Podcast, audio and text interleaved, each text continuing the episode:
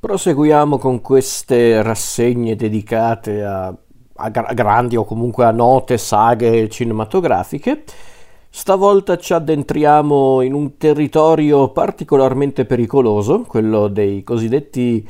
eh, film appartenenti al filone noto come young adult, ovvero i film quasi sempre peraltro basati su romanzi, su serie di romanzi indirizzati per lo più a un pubblico di adolescenti. E per un po' fu un filone cinematografico di grande successo al cinema. Forse su certi aspetti lo è ancora, solo che adesso notiamo un po' meno film di questo genere, però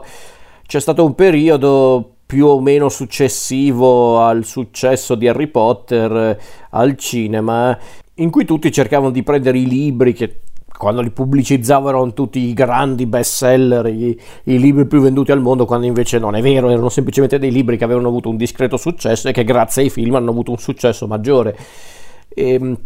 quindi c'è stato proprio quel periodo in cui tutti cercavano di appunto prendere i, i romanzi destinati agli adolescenti e di portarli al cinema. Il più noto tra questi eh, prodotti che poi hanno portato anche al cinema con successo, ahimè, è ovviamente la saga di Twilight, che forse è anche tra i romanzi che hanno scelto per creare una saga cinematografica destinata agli adolescenti, era forse anche la serie di romanzi più nota, quella di Twilight, forse proprio alla pari di Harry Potter. Poi ci sono stati tanti altri esempi, tanti altri prodotti che hanno cercato appunto di seguire eh, quel filone, uno dei più eh, beh, noti si fa per dire, però nel senso avevano tentato per esempio di adattare la, la saga di, di, Beautiful Creatures, che, che, che, in realtà non è che si chiama così la saga, la saga era tipo The Caster Chronicles e avevano fatto Beautiful Creatures, quello del 2013, quindi ha dieci anni sul groppone quel film, finché non l'ho mai visto e che qualcuno mi dice che in realtà non è neanche così male, eh, che doveva essere appunto l'inizio di una saga cinematografica, ma a quanto pare non andò molto bene, anzi fu anche abbastanza criticato e quindi ciao. Eh, ma poi appunto ci sono stati tanti altri esempi di, di film che dovevano teoricamente inaugurare eh, appunto un filone cinematografico, una, una, saga cinematografica, appunto una saga cinematografica destinata agli adolescenti ma non solo a loro. Eh, un esempio particolare è la saga di Divergent che aveva esordito nel 2014 e è andata avanti anche per un po' al cinema, ma non, non si è mai conclusa al cinema perché appunto i film non sono mai andati troppo bene. Eh, l'ultimo L'ultimo film eh, Allegiant del 2016 si interrompeva praticamente a metà, volevano fare il film diviso in due parti proprio come hanno fatto per tanti altri, eh, per tanti altri mm,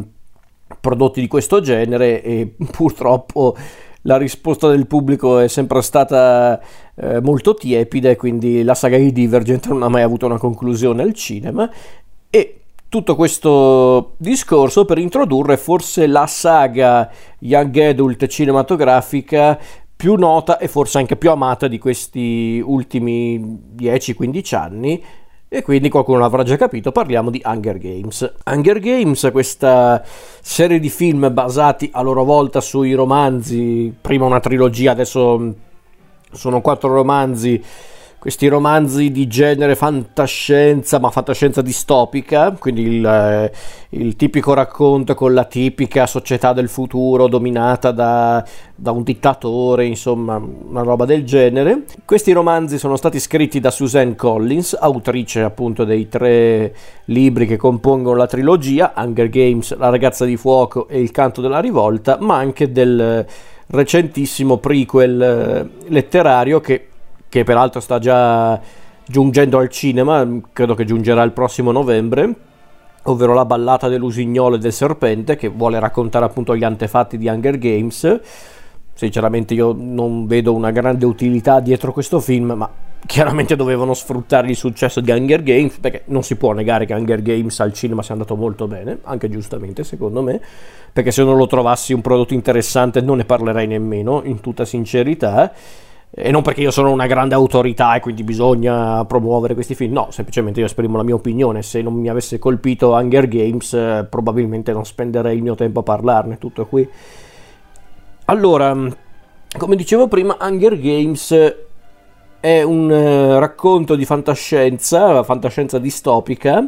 perché infatti ci troviamo in un futuro post-apocalittico, ci troviamo in uno stato fittizio, ovvero Panem, Panem anzi scusate, eh, che è proprio una nazione immaginaria in cui si svolgono tutte le vicende della saga letteraria e poi anche di quella cinematografica. Panem praticamente sono gli Stati Uniti d'America come idea, una parte quantomeno degli Stati Uniti d'America. Panem ha una capitale, ovvero Capital City, e poi ci sono dei, dei distretti in questo,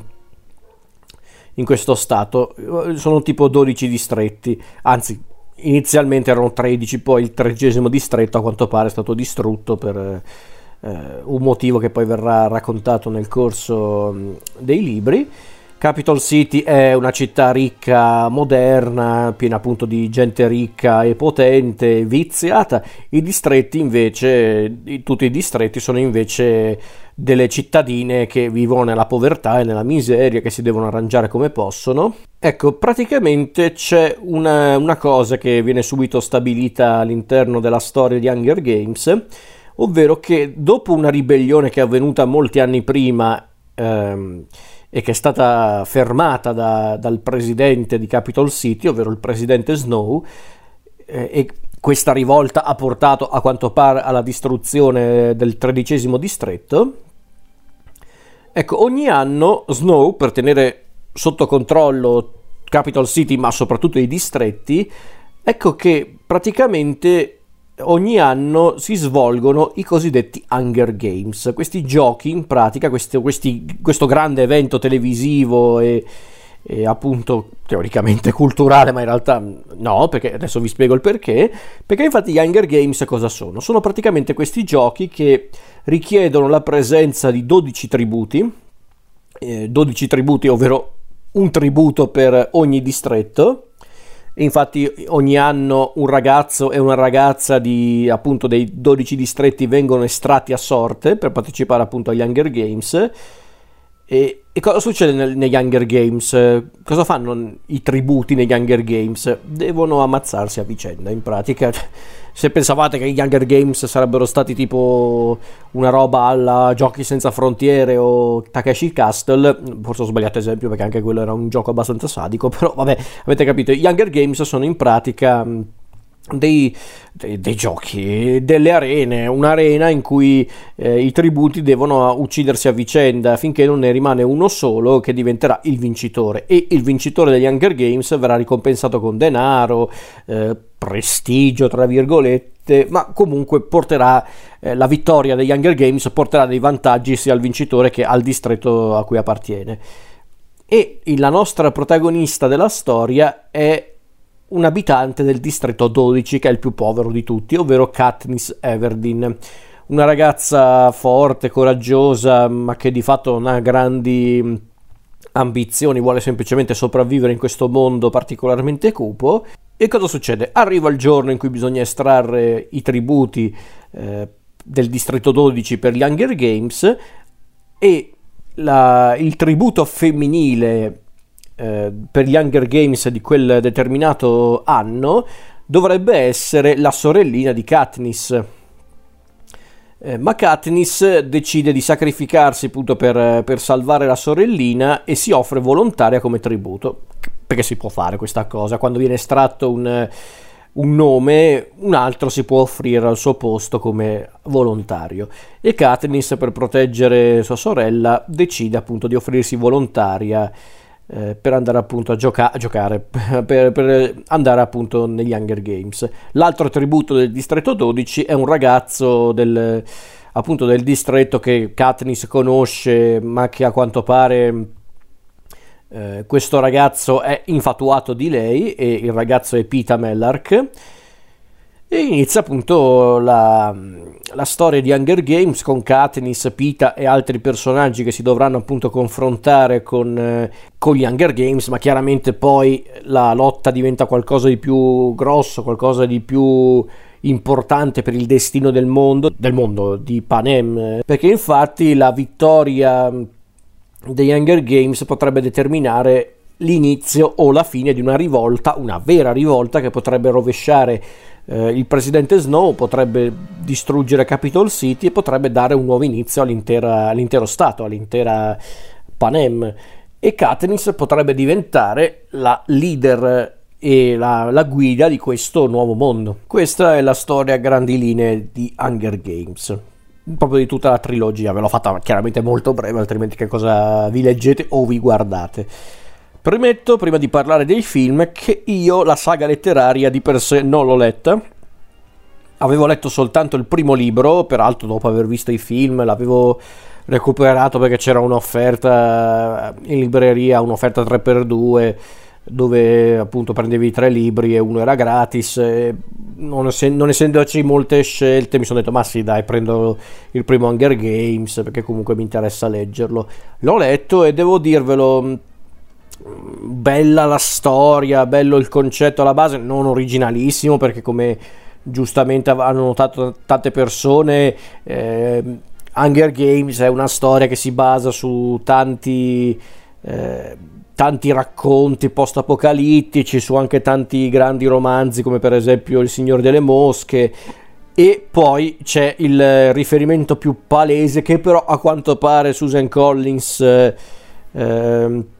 non aveva visto o non aveva letto prima di scrivere Hunger Games, che può essere vero come può non essere vero, può anche essere vero ragazzi, eh, perché non è che eh, il libro in questione aveva effettivamente di per sé una storia originalissima, ovvero Battle Royale di, di Koshun Takami, che poi divenne appunto il soggetto di un controverso ma secondo me davvero potente film e poi anche di un manga di successo. E in effetti i riferimenti, anzi le somiglianze tra Battle Royale e um, Hunger Games sono tante, a volte anche palesi. Diciamo che Hunger Games si può definire su certi aspetti un battle royale all'americana, anche se poi chiaramente sono dei mm, racconti che trattano temi differenti. Perché Battle Royale alla fin fine, mm, dietro il gioco del massacro, dietro questa distopia presentata, voleva essere anche una riflessione su, sul Giappone, su tutte le manie o le, le ossessioni e i demoni, diciamo, del, del Giappone di allora, mentre Hunger Games diciamo che vuole invece raccontare una tip, tip, quando dico tipica non intendo dire banale o, o, o inutile o noiosa, no, una tipica storia di, di appunto di come eh, i, i, poveri cercano di contrastare i ricchi potenti e stronzi. Infatti, che questa è la storia di Hunger Games. Mi spiace definirla in maniera così brutale, ma è così.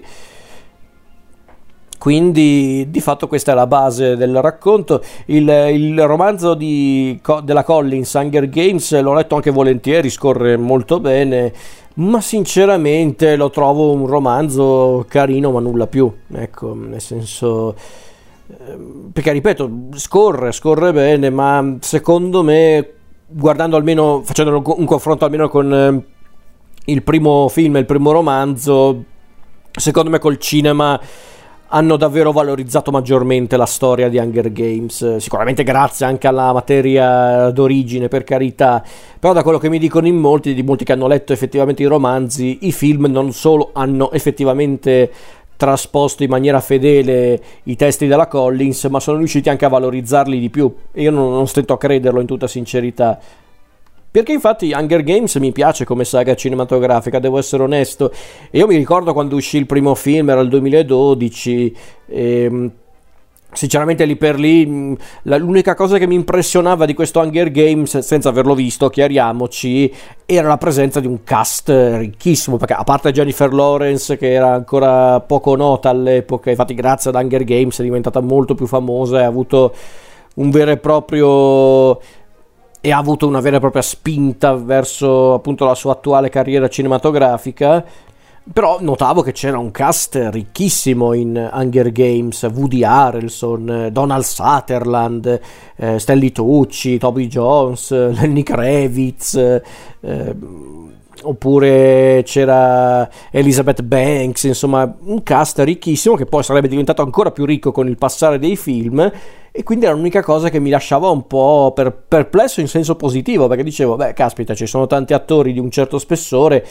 probabilmente, cioè, qualcuno potrebbe dire, beh, li hanno pagati, quindi sì, per carità, ovvio che ovviamente hanno messo tanti attori noti per, anche per attirare un certo pubblico che non fosse solo di adolescenti, siamo d'accordo, ma sinceramente vedevo anche proprio il coinvolgimento di così tanti attori, ho pensato, beh, magari potrebbe essere interessante. Non andai a vederlo al cinema, il primo Hunger Games lo recuperai dopo, da blockbuster per dire, e vi dirò, l'ho guardato e ho pensato non è così male in realtà. Il primo film, quello di Gary Ross, eh, è sceneggiato dallo stesso Ross insieme alla stessa Susan Collins e a Billy Ray.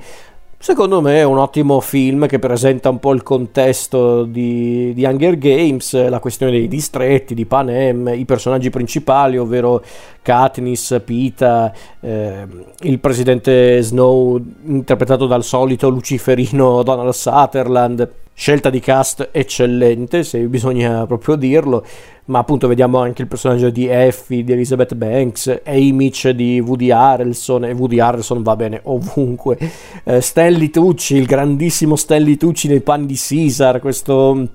personaggio grottesco e e assurdo ma anche viscidissimo insomma vedere proprio Stanley Tucci fare il deficiente per finta eh, in questo film, insomma, a parte che Stanley Tucci va benissimo in qualsiasi film, lo puoi mettere anche in film orribili e Stanley Tucci rimane la cosa migliore di quel film, ma qui davvero vederlo proprio fare questo questo presentatore dei tributi, degli Hunger Games in generale, questo tizio molto logorroico, molto appunto anche presuntuoso, che è proprio lì che sempre sorride, fa le risate proprio sardoniche, proprio un personaggio proprio grottesco, ma che io adoro perché Stanley Tucci riesce a renderlo proprio eh, eh, disgustosamente adorabile, mi verrebbe da dire, quindi nulla da dire. Poi per quanto riguarda il film in sé, devo dire che la confezione è molto buona, ci sono le musiche di James Newton Howard, quindi giochi anche un po' facile, la fotografia di Tom Stern, ehm, i costumi di Julian eh, Makowski, eh, il trucco, la scenografia, le scenografie davvero notevoli. Forse la regia è quello che mi ha convinto di meno di questo film, non perché Gary Ross sia un incapace, ma perché secondo me manca quel qualcosa per rendere il film davvero interessante. E in tutta sincerità, mm, ripeto, fa quello che dovrebbe fare un primo film di una saga, ovvero presenta il contesto, presenta i personaggi principali, le tematiche del, della saga, e devo dire che ci riesce, secondo me, ci riesce molto bene. E, ehm, sì, chiaramente, ripeto, molti hanno puntato il dito sul fatto che appunto Hunger Games non ha inventato nulla, ma a parte che, ripeto, non è che Susan Collins è mai partita dicendo eh, Hunger Games è l'opera originale del XXI secolo, no, ok i riferimenti al già citato Battle Royale. Qualcuno in Italia aveva persino notato dei, eh, dei riferimenti più o meno voluti a, al film di Elio Petri del 65, La decima vittima, con eh, quel film con Mastroianni e Ursula Andres che ho pure qua a casa tra l'altro quindi sì per carità ovvio che c'è un po' tutto quello che abbiamo visto in tanti anni di cinema e letteratura e anche televisione eh, post-apocalittica, distopica, per carità, ma ripeto, ma secondo me Hunger Games non partiva dal presupposto facciamo una roba rivoluzionaria, originalissima, no, semplicemente volevano fare un film che raccontava questa storia e il primo Hunger Games secondo me fa il suo, presenta il contesto, presenta i personaggi, presenta i temi, insomma è un biglietto da visita. Devo dire che il cast è tutto azzeccato, ho citato prima Tucci, Sutherland, Woody Harrelson, Elizabeth Banks che prende questo personaggio un po' odioso Effie e riesce a renderlo tutto sommato amabile, forse ancora di più nei seguiti che nel primo film. Abbiamo anche tanti altri attori, Lenny Kravitz come, eh, come Sinna, oppure Wes Bentley come Seneca Crane, eh, Toby Jones, poi Alexander Ludwig. Eh, Amanda Stenberg come la piccola Rue, eh, quindi insomma il cast è azzeccato e non è una cosa scontata, anzi vi dirò di più, in questi film secondo me è fondamentale azzeccare il cast perché se non azzecchi gli attori o le, e le attrici e o le attrici secondo me già metà del lavoro è andato. E non sto scherzando, infatti credo che sia anche uno dei motivi per cui Harry Potter ha avuto un grande successo al cinema, perché il cast era perfetto, proprio perfetto. Secondo me hanno azzeccato anche i personaggi di Hunger Games a livello proprio di casting, anzi su certi aspetti in alcuni casi li hanno pure migliorati secondo me, perché il personaggio di Snow nel, nel romanzo di Hunger Games veniva presentato in maniera un po' grottesca, mentre qua invece ha un aspetto molto più regale su certi aspetti. Perché dico regale? Perché è, il, è lo stramaledetto Donald Sutherland, ragazzi, non può non essere regale, siamo seri. Quindi davvero davvero un ottimo antipasto secondo me. Perché poi arriviamo nel 2013 con il secondo film, basato sul secondo romanzo di, di Hunger Games, La ragazza di fuoco. Stavolta cambia in buona parte il cast tecnico, perché infatti a scrivere il film ci sono Michael De Bruyne e Simon Bufoy e a dirigere c'è Francis Lawrence che da qui in poi diventerà il regista principale dei film di Hunger Games, compreso il prequel che uscirà il prossimo novembre, quello eh, che si intitola La ballata dell'usignolo e del serpente. Cambia anche in parte il cast tecnico, proprio nella parte più tecnica, appunto, quindi alla fotografia c'è Joe Williams e e alle scenografie c'è Filippo Messina, Trish Somerville ai costumi, l'unico che rimane proprio lì è James Newton Howard per le musiche, il cast rimane praticamente invariato, visto che ci sono ancora Jennifer Lawrence, Josh Hutcherson come Pita, Liam Hemsworth come Gale, Woody Harrelson, Elizabeth Banks, Lenny Kravitz, Donald Sutherland, Stanley Tucci, ma si inseriscono nel cast altri nomi, tra cui per esempio il compianto Philip Seymour Hoffman nei panni di Plutarch, uno dei personaggi più ambigui di tutto Hunger Games, Jeffrey Wright, il grandissimo Jeffrey Wright, ma anche per esempio eh, Sam Cleflin come Finny Kodair, eh, Lynn Cohen come Max, Gina Malone, Amanda Plummer. Insomma, il cast diventa sempre più ricco, giustamente. E il secondo film eh, più o meno riprende da dove finiva il precedente, quindi Katniss e Pita sono vincitori degli Hunger Games, ma hanno sfidato l'autorità di Snow, quindi sono costantemente in pericolo. Snow cerca appunto di mantenere la sua supremazia sui distretti, ma ormai la frittata è fatta, come si dice in questi casi, perché ormai i semi della rivolta sono stati piantati grazie appunto al coraggio e anche alla compassione di Katniss durante appunto i giochi. Katniss deve anche comprendere i suoi sentimenti nei confronti di Pita e dell'amico di sempre Gale e appunto Snow cerca appunto di dimostrare appunto la sua autorità stabilendo un nuovo gioco, un, un nuovo Hunger Games. Qualcuno potrebbe dire: Wow, che sorpresa! sì, però diciamo che qui eh, Snow vuole appunto eh, consolidare il suo potere, vuole fermare la rivolta proprio all'inizio, come aveva fatto a suo tempo con il distretto 13 e ogni 25 anni a Capitol City viene indetta un'edizione speciale degli Hunger Games, l'edizione della memoria in pratica. E arrivati alla 75esima edizione di, di, appunto degli Hunger Games Snow decide di fare una carognata impressionante, ovvero i tributi di questo di questa edizione speciale degli Hunger Games saranno scelti tra i precedenti vincitori, eh, ancora in vita si intende, degli Hunger Games passati. Quindi Katniss, Pita e anche Amic eh, potrebbero essere i, eh, i giocatori di, questo, di questa nuova edizione degli Hunger Games. Per farvela breve, Katniss viene scelta, anche Pita, eh, i nostri quindi tornano di nuovo a, gio- a, giocare gli Hunger Games, ma qualcosa è cambiato stavolta perché infatti Katniss non è più sola, ha molti più alleati o comunque persone che vogliono combattere direttamente Snow e stavolta la sfida all'interno dell'arena è qualcosa di più complesso che, eh, che, il semplice gioco al massacro, il che voi potreste dire, beh, caspita, già il gioco al massacro non era proprio una roba eh, proprio leggera. No, infatti, per carità, però eh, di fatto c'è qualcosa di molto più complesso adesso nell'arena degli Hunger Games. E allora vi dirò, questa volta il film ero andato a vederlo al cinema e da lì li ho guardati tutti al cinema perché li facevano peraltro qui al Garden, il cinema di paese, quindi era anche facile andarli a vedere, andavo a vederli volentieri. E vi dirò, qui ho capito che la saga mi stava piacendo perché perché c'è stato un cambio, non dico radicale, ma secondo me visibile per quanto riguarda lo stile della regia, ma anche la resa scenica. E secondo me la ragazza di fuoco è migliore del precedente, del predecessore, perché appunto queste qualità tecniche e narrative vengono confermate e migliorate, secondo me. Il cast continua ad essere davvero azzeccato, sempre più ricco, sempre più eh, ricco appunto di nomi, ma sempre azzeccato. Hanno capito come rendere il contesto di Panem, de, de, della saga di Hunger Games, ancora più cupo, ancora più tosto. Infatti, questo film, se è possibile, è ancora più violento del precedente. E non mi riferisco tanto a quello che succede all'interno dell'arena degli Hunger Games, che lì, vabbè, quella è la parte forse anche più creativa, anche più eh, fantasiosa del film. Quindi, ok, no, io mi riferisco quando ci sono le rivolte eh, nei distretti, quando vediamo eh, i soldati di Snow che impongono la propria supremazia nei distretti, insomma è lì che secondo me il film diventa davvero violento. I personaggi vengono anche approfonditi, non solo Katniss e Pita, ma anche i secondari, Amic in parte anche Snow, eh, persino Effie, questo personaggio che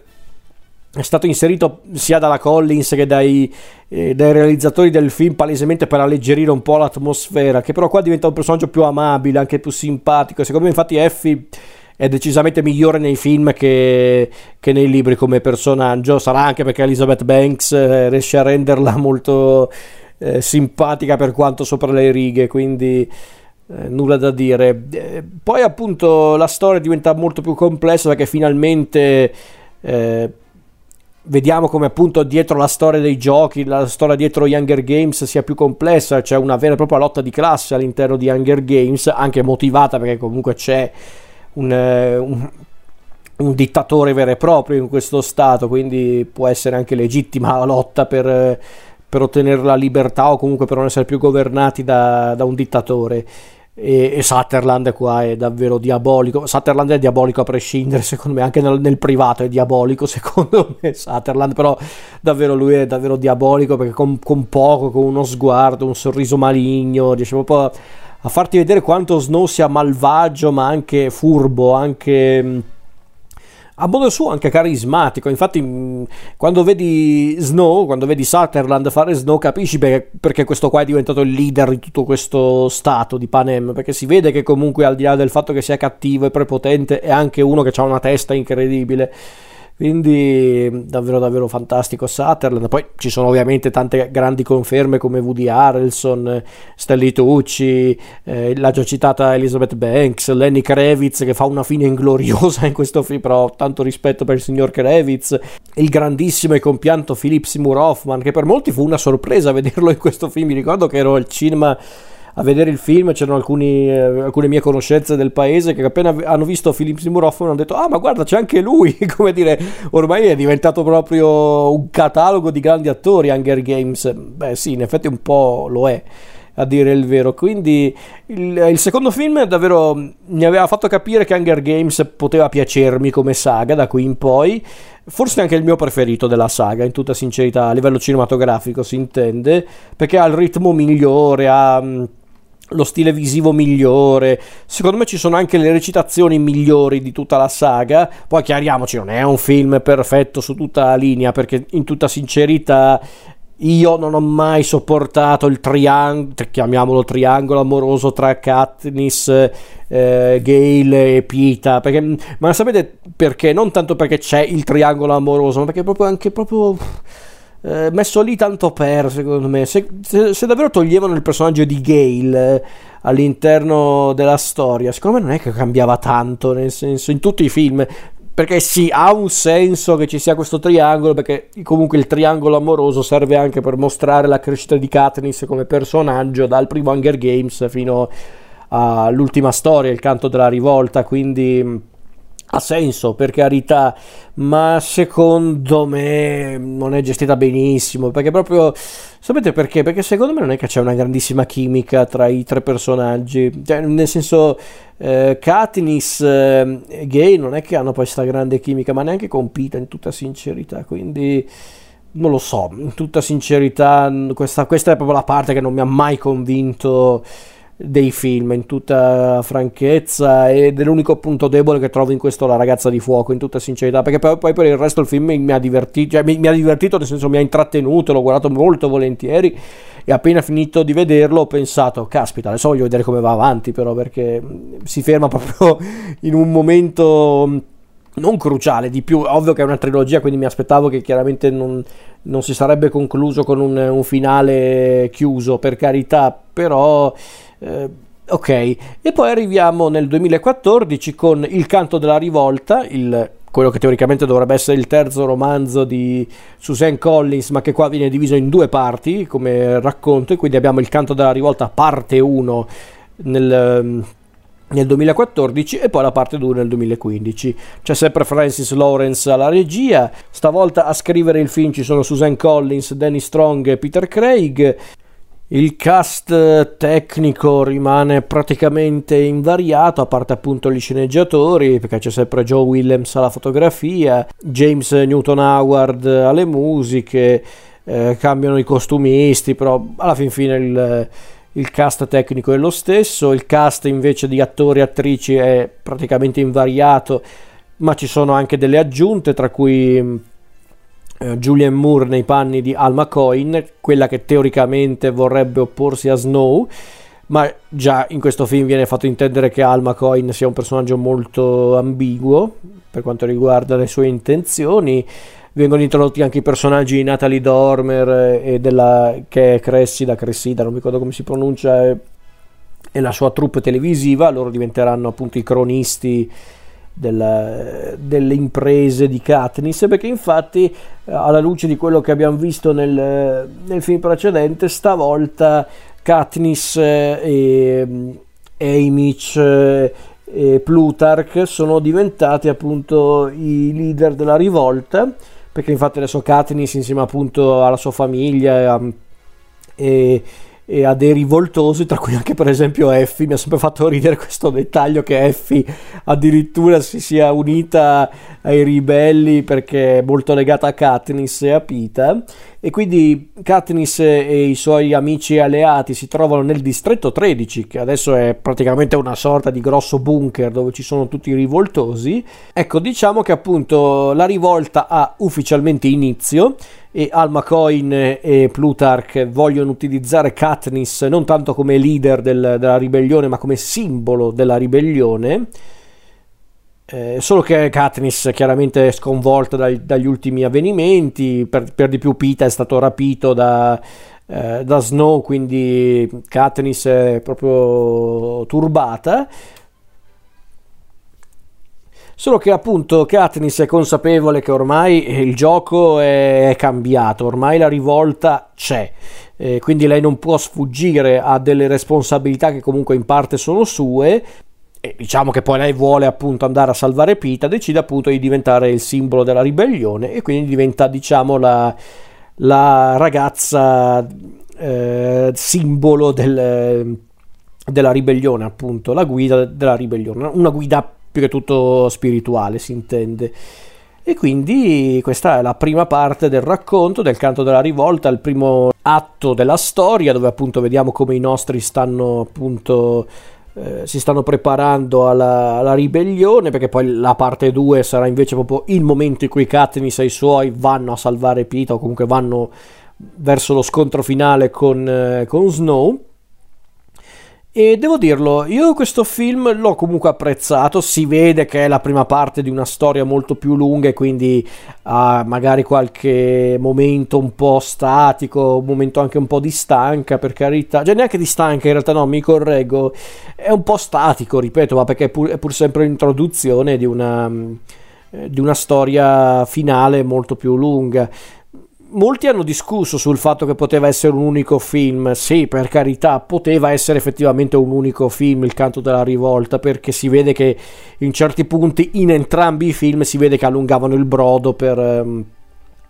per diciamo, sfruttare l'idea di utilizzare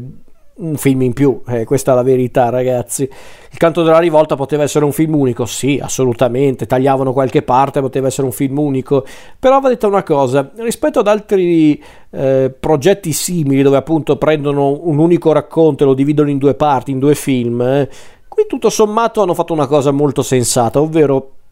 hanno differenziato le due parti, nel senso la parte 1 effettivamente ha una sua struttura, un inizio, uno svolgimento e una fine, sì, ha persino una fine, e anche la seconda parte. Se la prima parte, il canto della rivolta parte 1 è molto più statica e forse anche più politica, tra virgolette, e tutto sommato quell'aspetto è anche molto interessante, poi abbiamo invece la seconda parte, parte 2, l'ultimo film della saga, in cui invece torniamo, diciamo, un po' alla struttura tipica eh, della saga di Hunger Games, con i nostri che devono appunto affrontare diverse sfide per sopravvivere. Quindi, insomma, su quell'aspetto il film non mi dispiace affatto. Il canto della rivolta, parte 1, sì, non è il più eccitante, non è il più scoppiettante, ma sinceramente l'ho trovato comunque molto interessante. Eh, devo dire che forse anche il mio film di Hunger Games eh, preferito sull'aspetto musicale. La colonna sonora secondo me è davvero notevole, quella di James Newton Howard, anche perché qui compare anche una canzone che poi è diventata anche molto nota, ovvero The Hanging Tree, che è la canzone cantata da da Katniss a un certo punto del film e che diventa anche questo un simbolo della rivolta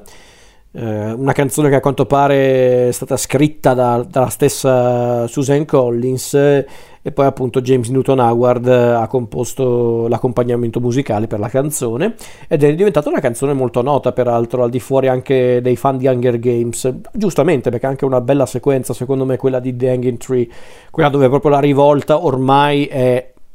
avviata ormai proprio non si può più tornare indietro. E per quanto riguarda il film in sé secondo me appunto è meno dinamico della ragazza di fuoco, ma ha dei momenti secondo me anche notevoli sul piano tecnico. Perché non ho parlato molto di questo aspetto effettivamente, ma una cosa che mi piace anche dei film di Hunger Games è che proprio sono dei film eh, molto interessanti anche per eh, chi vuole vedere un film di intrattenimento fatto bene. Eh, a livello tecnico, non stiamo, stiamo, parlando chiaramente di Christopher Nolan, siamo d'accordo, però sono film onesti su quell'aspetto, sono film molto onesti e quindi non mi dispiace affatto vedere i film di Hunger Games anche su quell'aspetto. E stando su questo discorso, il canto della rivolta parte 1 ha dei momenti notevoli, la scena appunto di The Hanging Tree, il montaggio alternato che c'è nel finale secondo me non è affatto male, crea una discreta tensione, assolutamente. Ma chiaramente, ripeto, per quanto sia un film con una sua struttura, è comunque un film a metà, è inutile negare questa cosa. Perché infatti poi arriviamo nel 2015 con Il canto della rivolta parte 2, dove finalmente la storia si conclude, lo scontro finale tra Katniss e Snow si svolge in questo film, c'è ancora lo schema degli Hunger Games, quindi stavolta non abbiamo l'arena, ma abbiamo Capitol City stessa che diventa una specie di di corsa a ostacoli più che una città e su quell'aspetto il film è anche molto interessante. E vi dirò la prima parte del film quella dove proprio c'è Katniss insieme a Pita a, perché Pita è stato liberato nel film precedente e gli altri quando i nostri appunto si muovono verso Capitol City quella parte è dinamica è, è anche molto avvincente per carità ma secondo me non è la parte più indovinata non è la parte più eh, memorabile anche se ci sono comunque dei discreti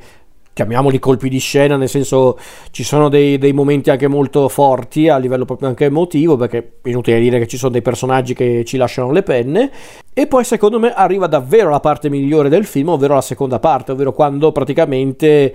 eh, ci rendiamo conto di quanto Hunger Games sia un racconto politico, di come Hunger Games decide di optare per un finale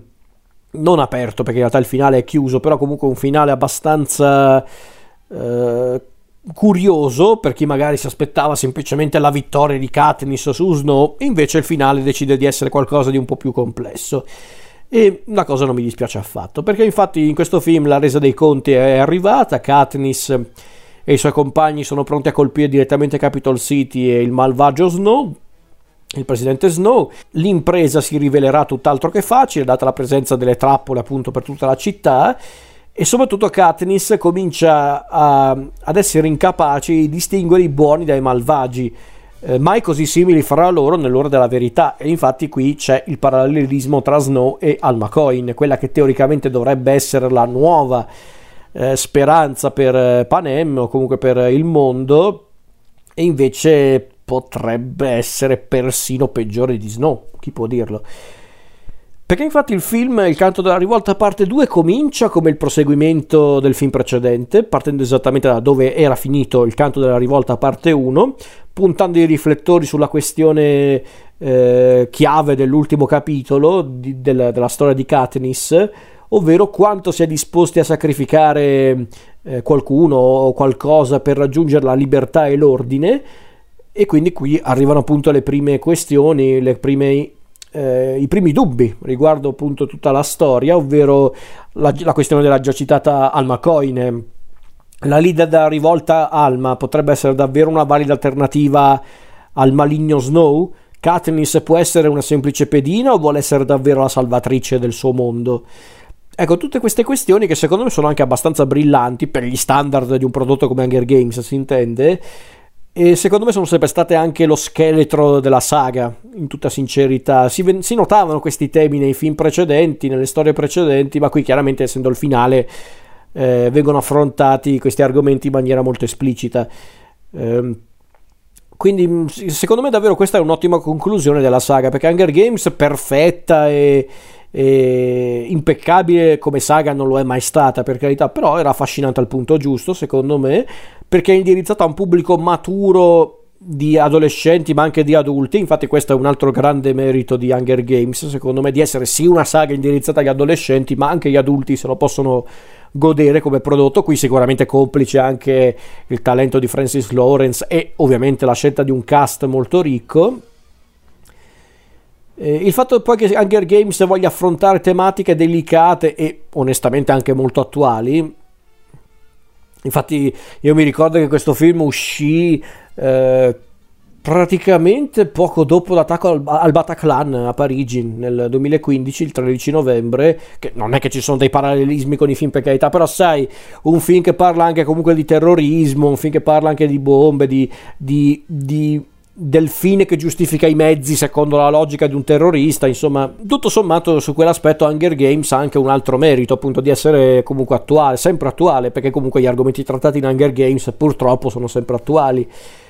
Eh, anche il fatto di rendere Katniss la nostra eroina tutt'altro che perfetta, ma che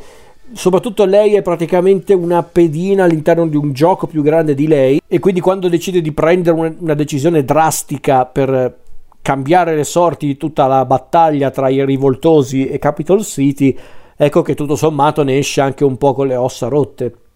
Per chi ha visto il film sa di che cosa sto parlando.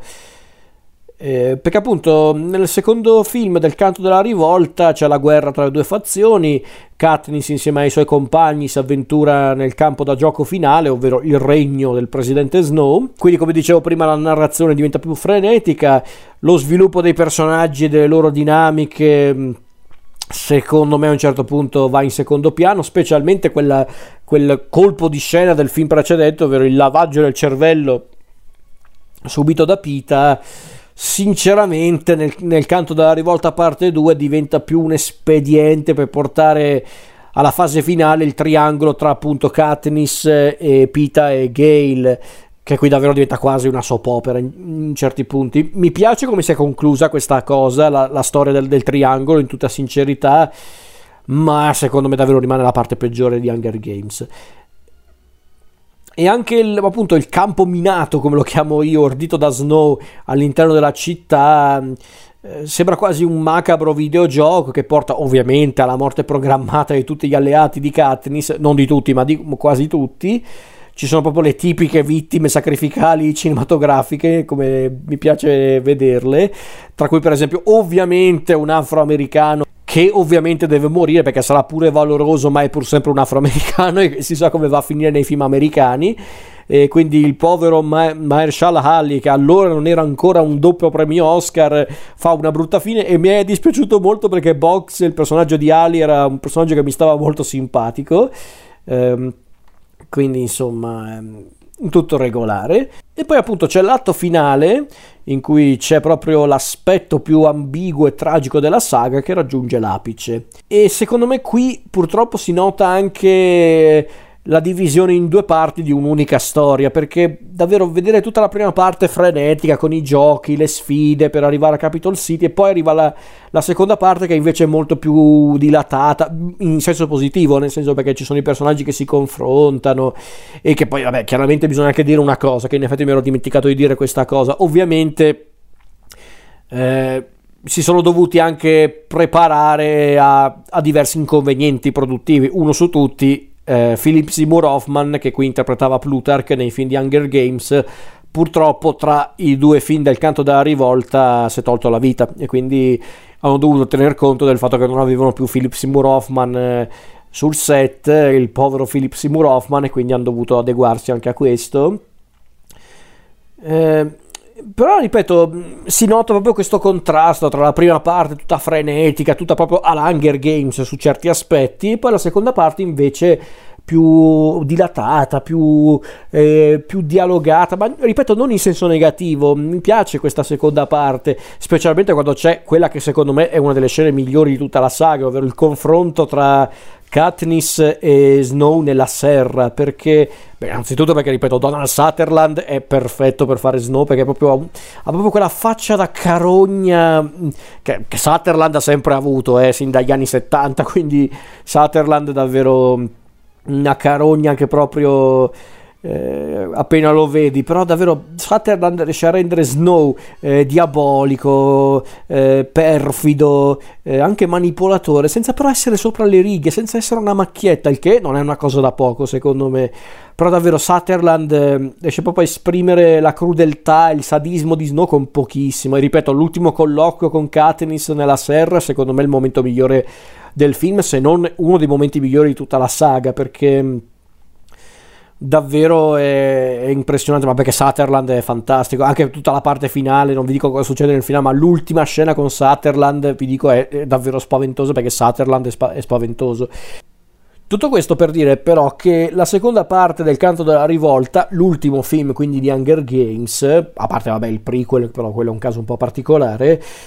ecco, a me non è dispiaciuto il film di per sé, però, ripeto, si nota tanto che a un certo punto hanno dovuto impostare la seconda parte di un'unica storia per essere un film. Perché, ripeto, i due film del canto della rivolta sono strutturati come dei film di per sé, hanno un inizio, uno svolgimento e una fine. Solo che nel canto della rivolta parte 2 si nota questa divisione perché, ripeto, la prima parte è un po' così, la seconda è un'altra cosa ancora.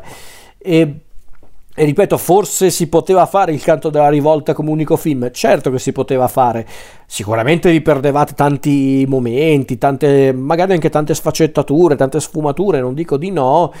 ma sicuramente sarebbe stato molto più scorrevole, quello sì, a livello proprio di ritmo sarebbe diventato molto più scorrevole. Cioè io penso, per esempio, per fare un esempio di un film più o meno dello stesso genere, non genere genere, intendo dire dello stesso filone, ovvero Young Adult, i film Young Adult, io penso alla saga, alla saga, alla trilogia di Maze Runner. Una trilogia cinematografica che in tutta onestà non è piaciuta a nessuno, credo. Io onestamente non l'ho mai disprezzata più di tanto. L'ho sempre trovata una trilogia cinematografica molto rilassante, molto divertente. È proprio uno di quei film che posso definire, mm, quella trilogia intendo, quella di Maze Runner, è quel genere di, di, film che io posso definire piaceri peccaminosi, proprio quei film che mi guardo per rilassarmi e tutto sommato riesco anche a trovarci del valore cinematografico dietro quei film. E quei film, appunto, diretti da un unico regista, ovvero Wes Ball, tratti da, mm, anche, qui, anche qui da una saga letteraria che ovviamente avranno letto in cinque prima dei film, dato che sono l'adattamento cinematografico di una, saga, di una trilogia letteraria scritta da James Dashner una trilogia letteraria che peraltro mi hanno detto che hanno cambiato e non poco a livello cinematografico, specialmente nell'ultimo film, ovvero La Rivelazione. Eh, ecco, i film di Maze Runner eh, hanno meno ambizioni rispetto ad Hunger Games, bisogna dirlo questo. Sono sicuramente dei film anche un po' più scemotti in certi punti, però sono riusciti comunque a raccontare una storia concreta, una storia concreta che viene presentata in soli tre film e funziona per questo. Certo, forse non sono grandi film quelli di Maze Runner, ma forse non volevano neanche esserlo per davvero, volevano essere dei film di intrattenimento E secondo me ci sono riusciti in tutta sincerità, sono dei film molto piacevoli, molto divertenti da guardare. Hunger Games col fatto che voleva essere una saga molto più complessa anche per quanto riguarda le tematiche, eh, in tutta sincerità forse a volte ha pagato anche un po' lo scotto per essere appunto una una, una, saga appunto un po' più complessa anche per quanto riguarda le tematiche, il che non è un male, eh, chiariamoci, però chiaramente poi allungando costantemente il brodo, come si dice in questi casi, a volte un po' si notano delle cose un po' ridondanti oppure delle questioni lasciate un po' in sospeso e, e questa cosa si nota secondo me nel canto della rivolta parte 2 però ammetto che il finale, tutta la seconda parte del canto della rivolta parte 2 chiude bene la storia secondo me perché tutta la questione riguardo Alma Coin, eh, Snow e poi appunto cosa succederà a Katniss nel finale, secondo me è tutto abbastanza mm,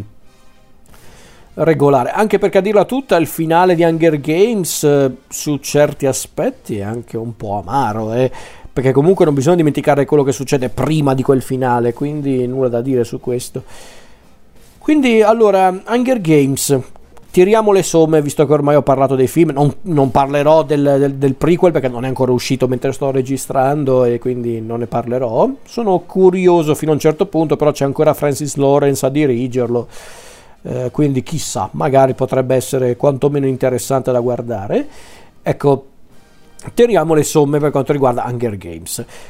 Hunger Games è una saga cinematografica destinata all'immortalità? Chi può dirlo? Forse sì, perché comunque non si può negare che sia diventato un prodotto di culto Hunger Games, in tutta sincerità. Ancora oggi molti lo ricordano Hunger Games.